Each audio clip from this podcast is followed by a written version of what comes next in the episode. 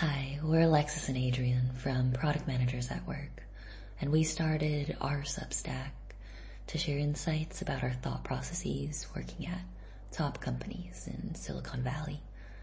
Today we'll talk about useless versus useful competitive analyses. Let's get started. When I first joined Tesla as a product manager, I remember making a competitive analysis chart to understand the competitive landscape.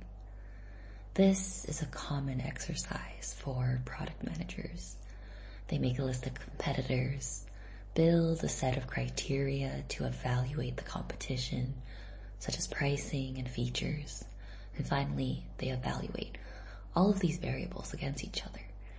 They might have a table like Tesla Model 3, Jaguar I-Pace, Chevy Bolt, Nissan Leaf, have columns with the prices, the ranges, and the time to full charge for each of these models. What I realized was this was a completely useless exercise, and nothing ever came from it. High level industry competitor analysis is useful when you want to understand the lay of the land, but that is not to be confused with affecting your team's immediate roadmap. I later realized the exercise wasn't useful because Tesla customers don't buy cars by comparing features. Tesla's customers are a luxury car buying group, and when they buy a Tesla, they buy a feeling wanting to look good to their friends or feel like they're commuting to work luxuriously. But that doesn't mean the feature comparison chart is always a useless exercise because there are people who make their decisions that way. Typically, businesses buying enterprise SaaS products make their decisions very logically. In this case, I was simply following into the footsteps of copying what people normally did without thinking about the reasons behind it. I compared Tesla against competitors along arbitrary criteria that did not matter much to Tesla's customers and had no clear idea how to act on the analysis. What I had to ask myself instead was, what part of my roadmap am I trying to change as a result of this exercise? And design my competitive analysis to serve that purpose. Let me compare a good PM versus what a great PM might do. A good PM is exercise driven. They do the competitive analyses exercises. They might ask then, what can I do with this information? And realize it's not useful. As a result, there's no change in the outcome. A great PM, on the other hand, is action driven. They start with asking, what part of my roadmap am I trying to change? Then they use a tool that maps to those goals. And the outcome is a change in feature launch or priorities. So ask yourself, how will the results of this analysis change my strategy? The competitive analysis for a strategy consultant and a product manager look different. While the analysis for a strategy consultant is more high level, the analysis for a product manager must be precise in order to be useful. Here are three ways you could use competitive analysis to improve your roadmap. The first way is that you could use it to set the bar for engineering polish.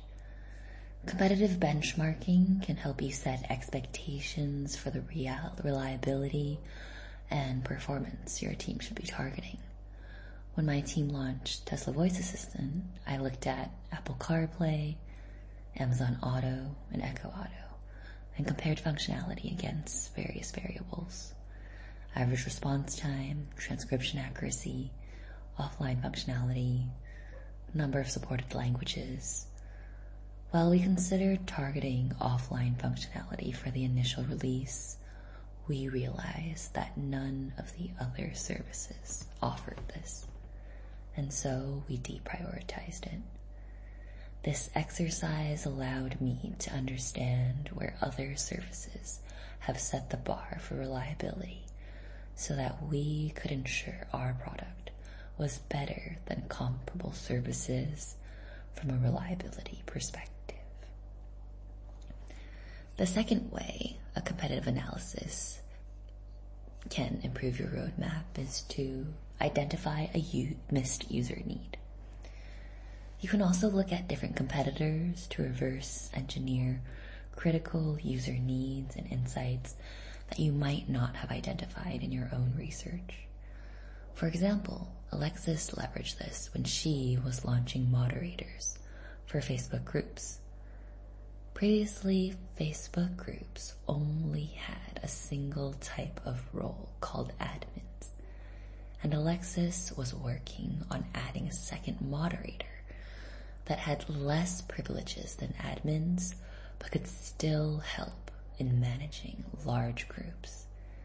She had done user interviews with current admins to identify core features that should be available for the new moderator role, but wanted to check if there were any missing user needs she failed to identify.